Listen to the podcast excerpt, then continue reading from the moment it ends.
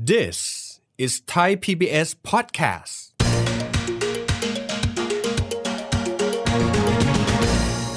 ็นประเทศที่ใหญ่ ครับ แต่โตช้า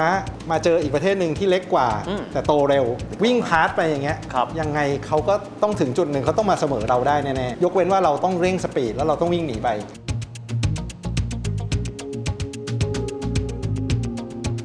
ถ้าเราจะแข่งกับเขาเนี่ยนะครับในแง่ของการเจริญเติบโตเนี่ยมันไม่ใช่ไปชิงการลงทุนเม็ดเงินการลงทุนในการลงทุนที่เขาได้ในวันนี้ แล้วเรา ค จะ รับ ทำยังไงให้ตัวเราเนี่ยสามารถที่จะมีความสามารถในการแข่งขันที่จะไปแข่งกับลีกถัดไปแล้ว อืม คือเราย้อนกลับไปไม่ได้แล้ว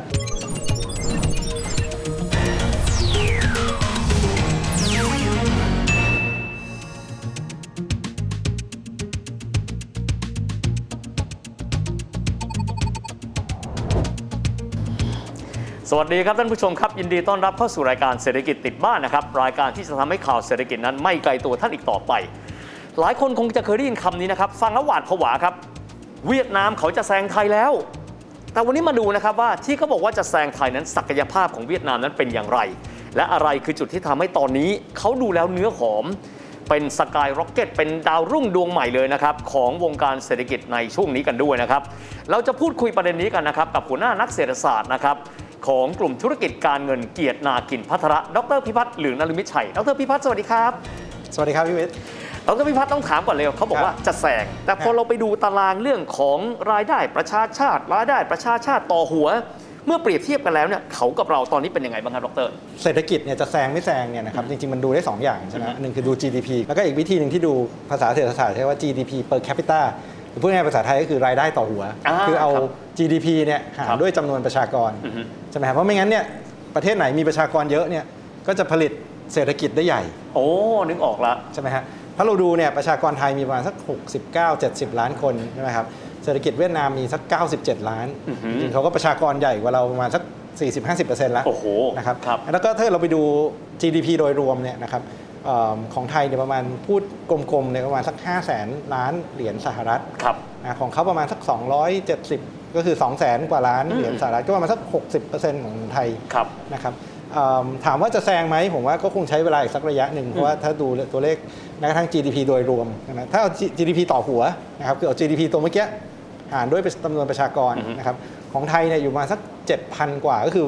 ประชากรหนึ่งคนเนี่ยนะครับมีรายได้โดยเฉลี่ยเนี่ยนะครับประมาณสัก 7,000 เหรียญสหรัฐ ก็ประมาณสัก 2 0 0แสนกว่ากว่า 2 0 0แสนกว่า อืม ๆนะครับเดือนหนึ่งก็คือเงินเดือนประมาณสัก 20,000 กว่าบาทอะไรอย่างเงี้ อ่าย ครับ เกือบเกือบเกือบสามแสน ถ้าไปดูของเวียดนามเนี่ยวันนี้อยู่ประมาณสัก 2,000 กว่าๆ2,007 2,008 ครับ นะครับนั่นก็ก็น้อยน้อยน้อยกว่าไทยก็ใกล้ใกล้เคียงกันประมาณสักสองสองเท่ากว่ากว่าเกือบสอง อ่า เท่า ครับ นะครับงั้นถามว่าเขาจะแซงเราไหมเนี่ยผมว่าก็คงใช้เวลาอีกอีกสักระยะหนึ่ง อืม นะครับแต่เสสาเหตุที่วันเนี้ยทุกคนบอกว่าเฮ้ยเขาจะแซงไทยเขาจะแซงไทยเนี่ยส่วนหนึ่งเพราะว่าของเขาเนี่ยโต6% 7% ครับ 8%ของไทยเนี่ยเราโตกัน 2% โอ้โห 3% จริงๆมากระยะหลัง ใช่ไครับงั้นถ้าเกิดเราเราเป็นประเทศที่ใหญ่ ครับ แต่โตช้า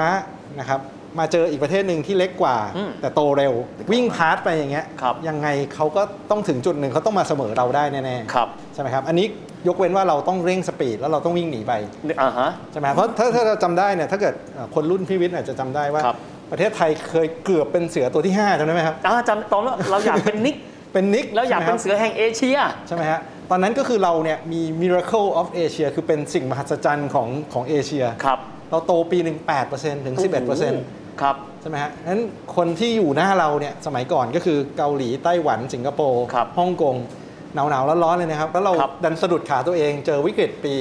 97 ต้มยำกุ้ง ต้มยำกุ้งใช่ไหมครับ แต่หลังจากนั้นเราก็มาโตได้ 5%กว่าก็ถือว่าดีมากนะครับ อ่าแต่ว่าของคนอื่นเขาโตเร็วขึ้นเรื่อย อ่า ๆด้วยนะครับงั้นเราก็เลยตามเขาไม่ทัน คือถ้าเป็นนักวิ่งคือเขาเริ่มวิ่งเขาอยู่หลังเราแต่เขาวิ่งเร็วละ าเขาคือเขาอยู่ข้างหน้าเราแต่เขาก็เพสหนีเราไปอีก อ่าฮะ นะในขณะที่เราเราสปีดไม่ทันเพราะเราโตจาก 7 เราเหลือโต 5 เราเหลือโต 3 เราตามเราพัฒนาตัวเองไม่ทัน กรณีเวียดนามก็ผมว่าคล้ายๆกันนะครับอุปมาเนี่ยก็เหมือนกับว่าเราเนี่ยเป็นเด็กป ครับ .6 นะครับเราเห็นเด็กป .3 วิ่งมา อืม แข่งเนี่ยมาไกลๆหันไปเนี่ยโหเราวิ่งด้วยความเร็วเหลือประมาณทัก2-3%คนนั้น อืม วิ่งมาด้วย 6-7-8%เนี่ยเราก็รู้สึกว่าเออมันก็มีสิทธิ์ตามเราทันเหมือนกัน โอ้ ใช่ไหมฮะ ครับเขาวิ่งเร็วขึ้นในเชิงเศรษฐศาสตร์ก็ต้องบอกแบบนี้ เป็นเพราะว่าเขามีการบริโภคภายในประเทศเยอะขึ้น หรือเขาดึงดูดเม็ดเงินการลงทุนจากต่างประเทศเยอะขึ้น หรือว่าเขาส่งออกมากขึ้น มันเป็นจากปัจจัยอะไรครับดร ประเทศที่กำลังพัฒนาเนี่ย เวลาบอกโตเร็วเนี่ยนะครับเครื่องยนต์ผลักดันที่สำคัญเนี่ยคือการลงทุน การลงทุนเนี่ยมันก็เป็นการพัฒนาโครงสร้างพื้นฐานใช่ไหมฮะอย่างเช่น ถนนหนทางการขนส่งโรงงาน ไฟน้ำประปาอะไรเงี้ย สาธารณูปโภค ใช่ครับ นี่นะฮะ พอเขาครบปุ๊บเนี่ยความสามารถในการสร้างรายได้ของเขาเนี่ยก็ดีขึ้นเร็วขึ้น ครับ จะจะสังเกตได้ว่าของอย่างไทยเนี่ยเมื่อ 20 ปีที่แล้วเนยครับถ้าเงินมาลงทุนในภูมิภาคอาเซียนร้อยบาทเนี่ยเราได้ไปสักครึ่งหนึงนะฮะ เอาเหรอครับ คือส่วนใหญ่มาไทย วันนี้สัดส่วนของเงินลงทุนที่เข้ามาในอาเซียนเนี่ยเราเราเหลือประมาณสัก 10กว่าเปอร์เซ็นต์20เปอร์เซ็นต์ จากเดิมเคย50เหรอ อาจจะต้องบอกว่าระระดับของการพัฒนาเนี่ยต้องบอกว่าเราเนี่ยวิ่งเกินคนละลีกกับเขาแล้ว ครับ เพราะว่าอย่างที่เมื่อกี้บอกนะครับว่าระดับรายได้ต่อหัวของเราเนี่ยนะครับสูงกว่าเขาประมาณสักสองเท่าครึ่ง อืม งั้นรายได้คือต้นทุนคือแรงค่าจ้างแรงงานของเราเนี่ยก็แพงกว่าเขาสองเท่าครึ่งงั้นถ้าเกิดเราจะไปแข่งแบบเดียวกัน เราจะพยายามไปผลิตของอย่างเดียวกันวันเนี้ยด้วยต้นทุนค่าแรงงานอย่างเดียวเนี่ยวันนี้เราก็สู้ไม่ได้แล้ว ครับ นะครับงั้นวันเนี้ยจริง ๆ ถ้าเราจะแข่งกับเขาเนี่ยนะครับในแง่ของการเจริญเติบโตเนี่ยมันไม่ใช่ไปชิงการลงทุนเม็ดเงินการลงทุนในการลงทุนที่เขาได้ในวันนี้ ครับ แต่เราต้องขยับไปแข่งกับพี่มัธยมแล้ว ต้องไปมองว่าพี่มัธยมเขาแข่งอะไรกัน แล้วเรา ค จะ รับ ทำยังไงให้ตัวเราเนี่ยสามารถที่จะมีความสามารถในการแข่งขันที่จะไปแข่งกับลีกถัดไปแล้ว อืม คือเราย้อนกลับไปไม่ได้แล้ว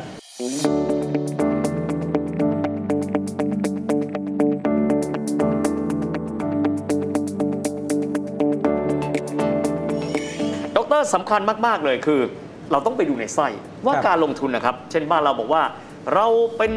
ประเทศที่ผลิตรถยนต์อันดับที่ 12 ของโลกนะครับ เรามีการผลิตอุปกรณ์อิเล็กทรอนิกส์ระดับหนึ่งนะครับ หลายคนก็จะบอกว่าอาจจะไม่ได้ซุปเปอร์ไฮเทคแต่ก็ไฮเทค ครับ เวียดนามนะครับ เม็ดเงินที่ลงทุนหลั่งไหลเข้าไป ในอุตสาหกรรมของเขาเนี่ยเป็นอุตสาหกรรมระดับไหนครับ คือวันนี้ต้องต้องบอกว่าเขาเนี่ยค่อนข้างได้รับความสนใจมาก อือฮึ นะครับแล้วก็เงินลงทุนที่ลงทุนเนี่ยเป็นเป็นเอ่อเรื่องของการลงทุน manufacturing หรือพวกเอ่อ การ ผ ผลิ ลผตลิต นะ ภาคภาคอุตสาหกรรม อืม นะครับแล้วก็เป็นการผลิตภาคอุตสาหกรรมเนี่ยที่อาจจะมีเรนจ์เนี่ยค่อนข้างกว้างนะครับอาจจะมีอุตสาหกรรมเบสิกเพราะว่าค่าค่าแรงงานถูกนะครับไล่ไปจนถึงพวกสินค้าพวกอิเล็กทรอนิกส์ อืม นะครับอ่าแล้วก็พวกเครื่องใช้ไฟฟ้ามันก็เริ่มไปแล้วนะครับอ่าแล้วก็ถ้าเกิดเราดูสัดส่วนเนี่ยนะครับการส่งออกที่มาจากสินค้าไฮเทคสินค้าอิเล็กทรอนิกส์เนี่ยนะครับของไทยเนี่ยอาจจะสักประมาณ 20-30%ของการส่งออกเนี่ยเป็นเป็นสินค้าอิเล็กทรอนิกส์นะครับอ่าเวียดนามเนี่ยวันนี้ 40-50%นะ อืม คือคือเขาเขาอินทิเกรตเข้าไปในเรื่องของการผลิตนะครับงั้นห่วงโซ่ของเขาเนี่ยค่อนข้างเอ่อเอ่อผูกพันกับเอ่อประเทศแถวๆนี้ ไม่ว่าจะเป็นไต้หวัน ไม่ว่าจะเป็นเอ่อจีนนะครับงั้นไอพอเอ่อช่วงหลังโควิดนะครับที่ความต้องการพวกเซมิคอนดักเตอร์พวกชิป แล้วพวกการดีไวซ์ต่างๆมาเนี่ยเราจริงๆ เราก็ได้ประโยชน์นะครับแต่เวียดนามได้ประโยชน์กว่าเราอีก การส่งออกเขาโตเร็วกว่าเราอีก อืม ก็กลายเป็นว่าไอ้ผลพวงของการลงทุน อืม ที่มาตั้งโรงงานเนี่ยมันก็สร้างรายได้เขาจริง ๆ ในแง่ของการเอ่อรายได้จากการส่งออก หลายคนตั้งคำถามแบบนี้ครับเขาบอกว่าอย่างที่ดรพูดเมื่อสักครู่นะเราไม่ใช่โรยแค่ว่าเราเก่านะฮะ อืม แต่ว่าพลเมืองของเราในวัยแรงงานลดน้อยลง ในขณะที่โครงสร้างประชากรของเวียดนามใครๆก็จะบอกว่าเขายังเฟี้ยวอยู่ เขายังอยู่ในวัยที่มีพลังเขามีกำลังค่อนข้างเยอะ ตรงนี้มีอิทธิพลมากน้อยขนาดไหนครับ โอ้มากเลยครับ เพราะว่าเอ่อผมคิดว่าความท้าทายของเศรษฐกิจไทยคือประเด็นนี้เลยครับ ประเด็นเรื่องของการเปลี่ยนแปลงโครงสร้างประชากร ครับ ใช่ไหมฮะอย่างที่วันนี้ที่คนบอกว่าโอ้โหเราอะไรเข้าสู่สังคมผู้สูงอายุ อือฮึ อย่างที่พี่วิทย์พูดถูกเลยครับ ประเด็นสังคมผู้สูงอายุไม่ใช่จำนวนผู้สูงอายุสูงขึ้น แต่ประชากรที่อยู่ในวัยทำงานกำลังลดลงต่างหาก ครับ ใช่ไหมฮะแล้วเวลาประชากรที่อยู่ในวัยทำงานลดลงเนี่ยมันเจอปัญหาสองเรื่อง อือฮึ หนึ่งก็คือตลาดเล็กลง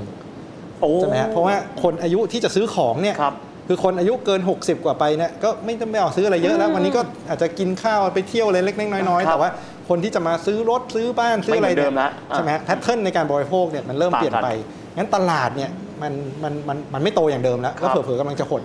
ลองนึกภาพถึงเอ่อผู้ผลิตเอ่อเครื่องดื่มชูกำลังเนี่ย ครับ ถ้าเกิดประชากรยังโตอยู่ แต่ประชากรมาทำงานลดลงเนี่ยตลาดเครื่องดื่มชูกำลังก็ต้องเล็กลงนะครับวันนี้ก็จะเห็นว่าผู้ผลิตเนี่ยก็ออกไปภูมิภาคอื่นๆ ที่ที่ประชากรยังสูง อันที่สองเนี่ย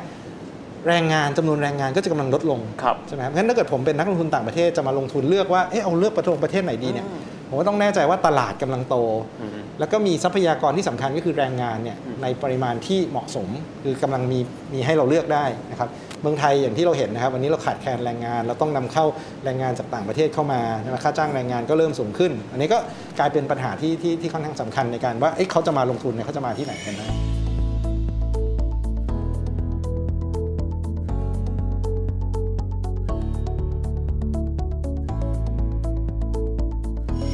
อะไรคือไฮไลท์ของเวียดนาม ในการที่ดึงนักลงทุนให้ไปสนใจเขาประชากรเราพูดไปแล้ว ครับ เรื่องของ human capital หรือทุนมนุษย์ครับ ของเขากับเราเขาเหนือกว่าเราไหมครับ คือถ้าจะมองโดยโดยภาพรวมนะครับเอ่อต้องต้องบอกว่าจริง ๆ ถ้าดูอย่างอย่างดู GDP per capita ดูอะไร อืม ก็บอกว่าจริง ๆ ของเราก็ยังยังเหนืออยู่เหนือเหนือ ม กว่านะครับในความใช้คำว่า productivity หรือว่า อ่า เอ่อ ผลิตภาพ ผลิตภาพใช่ไหมแสดงว่าพอบอกว่ารายได้ต่อหัวเนี่ยเราดีกว่าแสดงว่าโดยเฉลี่ยเนี่ยผลิตภาพของแรงงานของเราเนี่ยก็ยังสูงกว่า อ่า ใช่ไหมครับ แต่พอเราไปดูอย่างเมื่อกี้ไส้ในที่ว่าเนี่ยครับประชากรเขาใหญ่ใหญ่กว่าเราอีกตลาดใหญ่กว่าเรา อืม 97 ล้า เกื น อบ ค ร้ น อยแล้วนะฮะ ใช่ไหมฮะเกือบเกือบร้อยล้านคน ประชากรยังโตอยู่นั่น ครั แต่ บ ว่าตลาดยังโตอยู่นะครับคุณภาพของแรงงานก็ใช้ได้นะครับ อืม ถ้าเราไปดูเอ่อคะแนนสกอร์พีซ่านักเรียนอะไร อ่า ต่างๆเนี่ยนะครับวันเนี้ยก็พัฒนาขึ้นเรื่อย ครับ นะครับแล้วถ้าคุยกับนักลงทุนเนี่ยเขาจะบอกว่าโอ้โหคนเวียดนามเนี่ยก็ขวนขวายหาความรู้อยากจะเรียนอยากจะอยากจะพัฒนาตัวเอง ใช่ไหมฮะ แล้วก็วันนี้เราจะเห็นเลยคือต้นทุนก็ถูกกว่า ครับ ของคนไทยนะครับ ก็เลยกลายเป็นว่าปริมาณก็ดีกว่าใช่ไหมครับ โอ้ ราคาถูกกว่า ครับ คุณภาพอันนี้วัดกันยาก แต่ว่า อืม ดูว่าเขาก็ปรับพัฒนาตัวเองมากขึ้นเรื่อยๆนะครับ แล้วก็เท่าที่เอ่อรับฟังมาเนี่ยนะครับ อันหนึงที่หลาย ๆ คนบอกก็คือว่าเอ่อในแง่ของนโยบายส่งเสริมการลงทุนเขาเนี่ยก็เหมือนกับมีความสามารถในการตัดสินใจได้ดี อ๋อ ออฟเฟอร์อะไรก็เมคตรงนั้นได้เลยอะไรอย่างเงี้ย ดังนั้นตรงนี้ก็เป็นเป็นเหมือนเอ่อความสนใจของภาครัฐ แล้วก็ regulation อะไรต่างๆเนี่ยก็เป็นเฟรนลี่อ friendly กับกับกับเรื่องของการลงทุนเพราะฉะนั้นตรงนี้ก็เป็นเหมือนกับจุดที่ดึงดูดคนเข้ามา แล้วพอมันมีคลัสเตอร์ของการลงทุนใหม่ๆเนี่ยมันก็ดูดนักลงทุนประเทศเดียวกันเข้ามาในในในประเทศมากขึ้นเรื่อยๆครับ ครับทีนี้ถ้าเกิดว่าอย่างเราครับจะบริหารเสน่ห์นะครับ ผมเชื่อว่าการไปเพิ่มจำนวนประชากรในระยะเวลาสั้นคงจะไม่ง่ายนักนะครับ ไม่ง่ายครับ การจะไปปรับโครงสร้างขุนผัน ผมไม่รู้เป็นไปได้มากน้อยขนาดไหนอะไรคือวิธีบริหารเสน่ห์ให้ไทยนั้น กลับมาดึงดูดเม็ดเงินจากต่างชาติได้มากขึ้นครับ ผมว่าอันที่หนึ่งเลยนะครับเราต้องเข้าใจก่อนว่าด้วยพัฒนาศักยภาพของประเทศอย่างเราเนี่ย อือฮึ อะไรเป็นสาเหตุที่หนึ่งคือเขาไม่มา อืม สองคือทำไมเขาถึงจากเราไป ครับ เพราะวันนี้เราก็ได้ยินข่าวใช่ไหมครับว่าโรงงานญี่ปุ่นปิดย้ายไปนู่น หรือโรงงานใหม่ แทนที่จะมาตั้งเมืองไทยไปตั้งเวียดนามไปตั้งอินโดนีเซียใช่ไหมครับซึ่งซึ่งประเด็นพวกนี้ผมคิดว่าเราจะต้องเข้าใจให้ได้ก่อนว่า อืม เฮ้ยเราขาดอะไรนะครับ เรา ซึ่ง ขาดอะไร ซึ่งซึ่งผมเข้าใจว่าเอ่อสิ่งที่เราขาดเนี่ยมันไม่ใช่รถไฟความเร็วสูง ไม่ใช่เอ่อสนามบินแห่งที่ 3 หรืออะไรพวกนี้นะครับคือพวกนั้นเป็นผมจะใช้คำว่าเอ่อ hard infrastructure หรือว่า อืม โครงสร้างพื้นฐานแบบที่มันเป็นกายภาพ อิฐหินปูนทรายนะ มันเป็นกายภาพ อืม ใช่ไหมครับ แต่ว่าสิ่งสิ่งที่เราขาดจริงๆเนี่ยมันน่าจะเป็นเรื่องของเมื่อกี้อย่างที่พี่วิทย์ว่าเลยคือ human capital คือทุนมนุษย์ อืม เพราะว่าหลายๆคนเนี่ยก็บ่นนะครับว่าพอจะมาลงทุนเมืองไทยหรือว่าตั้งฐานในเมืองไทยเนี่ยสิ่งที่เราขาดเนี่ยคือแรงงานที่มีปริมาณเหมาะสม แล้วก็มีคุณภาพดี ครับ ใช่ไหมครับ ซึ่งอันเนี้ยผมคิดว่าเราจะต้องไปตีโจทย์ตรงนี้ให้ได้ด้วยว่าในธุรกิจที่เราอยากจะแข่งเนี่ยเราทำไงที่จะพัฒนาทักษะของแรงงานให้สู้กับคนอื่นเขาได้ แล้วก็ อืม เพียงพอต่อเรื่องของการลงทุนที่เข้ามานะครับอันนี้อาจจะต้องเป็นเป็นแผนระยะยาวเลยนะครับ เราอาจจะสู้ระยะสั้นอาจจะไม่ค่อยได้ แต่ว่าสู้ระยะยาวเนี่ยเราจะเทรนแรงงานเราขึ้นมาอย่างไร อีกด้านหนึ่งนอกจากจากเรื่องของทุนมนุษย์ผมว่าเรื่องของ regulation เรื่องของ corruption เรื่องของต้นทุน อืม ต่างๆนะครับเวลานักลงทุนต่างประเทศมาเจอเรื่อง corruption เจอเรื่อง regulation ไม่แน่นอนตรงนั้นเปลี่ยนไปเปลี่ยนมาเนี่ยผมว่าตรงนั้นก็เป็นอ่าสาเหตุอันหนึ่งเพราะฉะนั้นผมว่าสิ่งที่สำคัญคือเข้าใจก่อนว่าอะไรนะครับแล้วก็จัดเตรียมทรัพยากรที่จะสามารถดึงดูด แล้วก็ make sure ด้วยนะครับว่ามันมีการใช้คำว่า knowledge transfer หรือการเคลื่อนย้ายเทคโนโลยีนะครับเพราะเราจะได้รับประโยชน์จากอ่าเรื่องของการลงทุนให้ได้เต็มที่มากที่สุดครับ ครับในๆวันนี้เรามีแหล่งข่าวค่อนข้างจะดินามิกไวบรันนะครับมาคุยกับเรา อยากให้ดรฝากทิ้งท้าย เพื่อคุยกับเด็กรุ่นใหม่นิดหนึ่งว่า หากเราต้องการเป็นพลเมืองที่สามารถทำให้ประเทศไทยยืนบนแนวหน้าได้อีกครั้งหนึ่ง บทบาทของคนรุ่นใหม่ควรจะเป็นไงครับ วันเนี้ยที่เราแข่งเนี่ยเราไม่ได้แข่งกับประเทศใดประเทศหนึ่งแล้ว อือฮึ นะครับแล้วก็การแข่งขันเนี่ยทั่วโลกเนี่ยมันมาเจอเราเต็มที่เลย อืม นะครับเพราะฉะนั้นสิ่งที่เราจะต้องทำเนี่ยนะครับก็คือทำยังไงให้เราเอ่อสามารถที่จะแข่งขันกับโลกได้ อืม ใช่ไหมฮะแล้วทำยังไงให้อันนี้ผมว่าสำคัญที่สุดเลยนะครับการที่จะทำให้เมืองไทยเนี่ยเป็นดึงดูดอะไรออกมาได้เนี่ยนะครับคือการทำให้ประสิทธิภาพ productivity ของแรงงาน คือทำไงให้เราเนี่ย maximize คุณภาพของเราได้ ได้นะครับงั้นอาจจะไม่ใช่แค่ปัญหาของคนรุ่นใหม่อย่างเดียวแต่มันจะเป็นเจ้าของประกอบผู้ประกอบการอะไรต่างๆ ว่าทำยังไงให้จะใช้แรงงานให้คุ้มค่ามากที่สุด อืม ใช่ไหมครับอย่างวันเนี้ยปัญหาของเราคือแรงงานมีไม่เพียงพอ ครับ ใช่ไหมครับงั้นเรายังไงเราต้องใช้เทคโนโลยีอะไร เราต้องเอ่อลงทุนยังไงนะครับเพื่อที่ทำให้ประสิทธิภาพของแรงงานเนี่ยคุ้มค่ามากที่สุด ครับ นะครับวิธีเนี้ยจะทำให้คุณภาพชีวิตของแรงงานของคนในประเทศเนี่ยมันดีขึ้น คืออยู่ดีเราไม่สามารถไปขึ้นค่าจ้างขั้นต่ำได้ ถ้าเกิดแรงงานไม่สามารถผลิตรายได้ ผลิตกำไรให้กับอ่ะกระบวนการผลิตใช่ไหมครับงั้นผมว่าแต่ละคนเนี่ยก็ต้องสั่งสมความรู้สั่งสมประสบการณ์ แล้วก็ทำให้ไงก็ได้ให้มูลค่าของตัวเองเนี่ยสามารถที่จะผลิตกำไรผลิตรายได้ให้ได้สูงที่สุด แล้วก็เป็นการแข่งกับโลกจริงๆนะครับ นะครับผมชอบมากเลย เราไม่ได้แข่งกับประเทศใดประเทศหนึ่งนะครับ แต่ว่าเราแข่งขันกับโลก และสิ่งที่สำคัญมาก ๆ คือผลิตภาพของเราและพลเมืองของเราในการแข่งขันในเวทีโลกแห่งนี้ด้วย วันนี้ขอบคุณดรพิพัฒน์มาก ๆ นะครับ ขอบคุณมากครับดรครับ ขอบคุณครับ ดังที่เราได้เห็นนะครับ เรื่องของการเสริมสมรรถภาพในการแข่งขันคงไม่ใช่ภาคส่วนใดภาคส่วนหนึ่ง แต่ว่าทุกคนรวมกันเราสามารถที่จะบริหารเสน่ห์ของบ้านเรา ให้กลับดึงดูดได้อีกครั้งหนึ่งสำหรับวันนี้เวลาหมดลงแล้วนะครับ แล้วพบกันใหม่โอกาสหน้า สวัสดีครับ